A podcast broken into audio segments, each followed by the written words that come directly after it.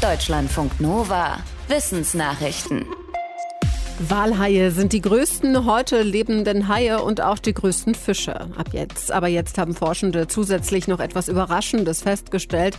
Offenbar fressen Walhaie zwischen ihren Mahlzeiten von Krill und kleinen Fischen auch mal eine große Portion Seegras. Damit sind die Walhaie jetzt auch die größten Omnivoren, also Allesfresser. Das haben Forschende festgestellt, als sie Walhaie vor der Küste Australiens beobachtet haben. Sie schreiben in einem Fachmagazin, dass sie sich nach dieser Beobachtung gefragt haben, wovon sich diese große Tierart eigentlich hauptsächlich ernährt. Einer der Forschenden sagt, dass vielleicht komplett umgedacht werden müsste, wenn es um Walhaie geht. Steppen und Wüsten dominieren sowieso schon in Zentralasien, aber seit den 80er Jahren haben sich dort trockene Klimazonen noch weiter ausgedehnt. Das schreibt ein internationales Forschungsduo in einem Fachmagazin. Die Forschenden haben für ihre Studie Daten verglichen über die Lage und Ausdehnung der verschiedenen Klimazonen in Zentralasien in der Zeit von 1960 bis 80 und von 1990 bis 2020. Dabei kam heraus, dass dort trockene Klimazonen seit den 80er Jahren schon um rund 100 Kilometer nach Norden vorgerückt sind. Parallel dazu fällt in den Gebirgen in Zentralasien immer häufiger Regen statt Schnee. Und dadurch fehlt es gerade im Frühjahr während der Wachstumsphase von Nutzpflanzen immer häufiger an Wasser.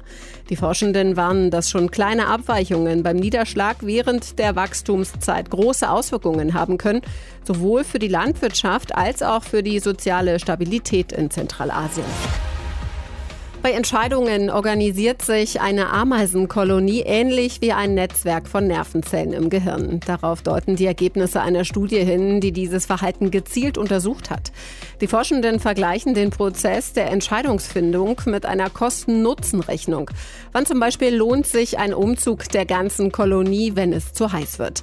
In ihrer Versuchsreihe stellten die Forschenden fest, dass es einerseits von der Temperatur abhängt, wann die Ameisen umziehen, andererseits aber auch von der Größe der Kolonie. In den Experimenten fiel die Entscheidung zum Umzug in einer kleineren Gruppe von Ameisen früher als etwa in einer Kolonie mit 200 Insekten. Die Wahrnehmungen der einzelnen Tierchen werden mit Hilfe von Pheromonen kommuniziert, also Botenstoffen, die für uns Menschen unsichtbar sind.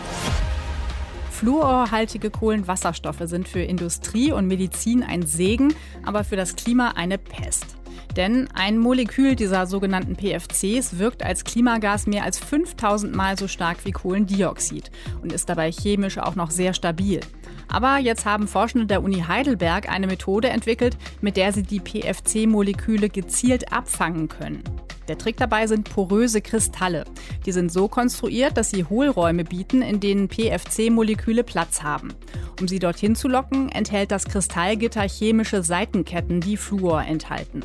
Im Labor konnte das Team nachweisen, dass die Methode funktioniert. Da binden die Kristalle bestimmte fluorhaltige Klimagase mehr als tausendmal stärker als Bestandteile der Luft. Die Forschenden hoffen, dass sich ihre Entwicklung in größerem Maßstab dafür nutzen lässt, PFCs aus der Luft zu ziehen.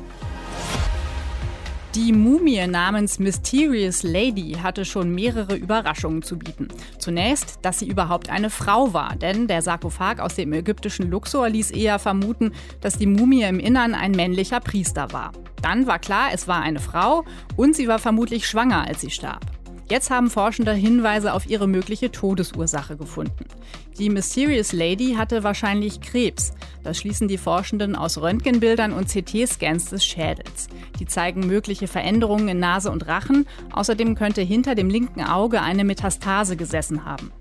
Die Forschenden aus Warschau sehen in ihren Erkenntnissen einen weiteren Beleg dafür, dass Krebs keine Krankheit des modernen Menschen ist. Die Frau starb vor mehr als 2000 Jahren im damaligen Theben. Warum ist der Homo sapiens die einzige Menschenart auf der Erde? Was machte seine Vorfahren erfolgreicher als andere Frühmenschen? Auf der Suche nach Antworten auf diese Fragen kommt man nicht herum um die Gene. Denn etwas Neues kann nur dort entstehen, wo sich etwas verändert, also durch Mutation. Manche Genmutationen haben zum Beispiel erst ermöglicht, dass sich ein größeres Gehirn entwickelt. Bei der Evolution des Homo sapiens gab es nach neuen Erkenntnissen zwei große Schübe mit besonders vielen Mutationen, die die Art voranbrachten. Der eine Schub war vor mehr als 300.000 Jahren, der andere vor etwa 50.000 Jahren. Dabei wurden zum Beispiel die genetischen Voraussetzungen dafür geschaffen, dass sich die Anatomie veränderte, etwa ein Gesicht ohne vorstehende Kiefer. Außerdem entstanden Genvarianten, die die Vernetzung des Gehirns förderten. Zum Beispiel führten einige Mutationen dazu, dass die Verbindung zwischen beiden Hirnhälften stärker wurde. Deutschlandfunk Nova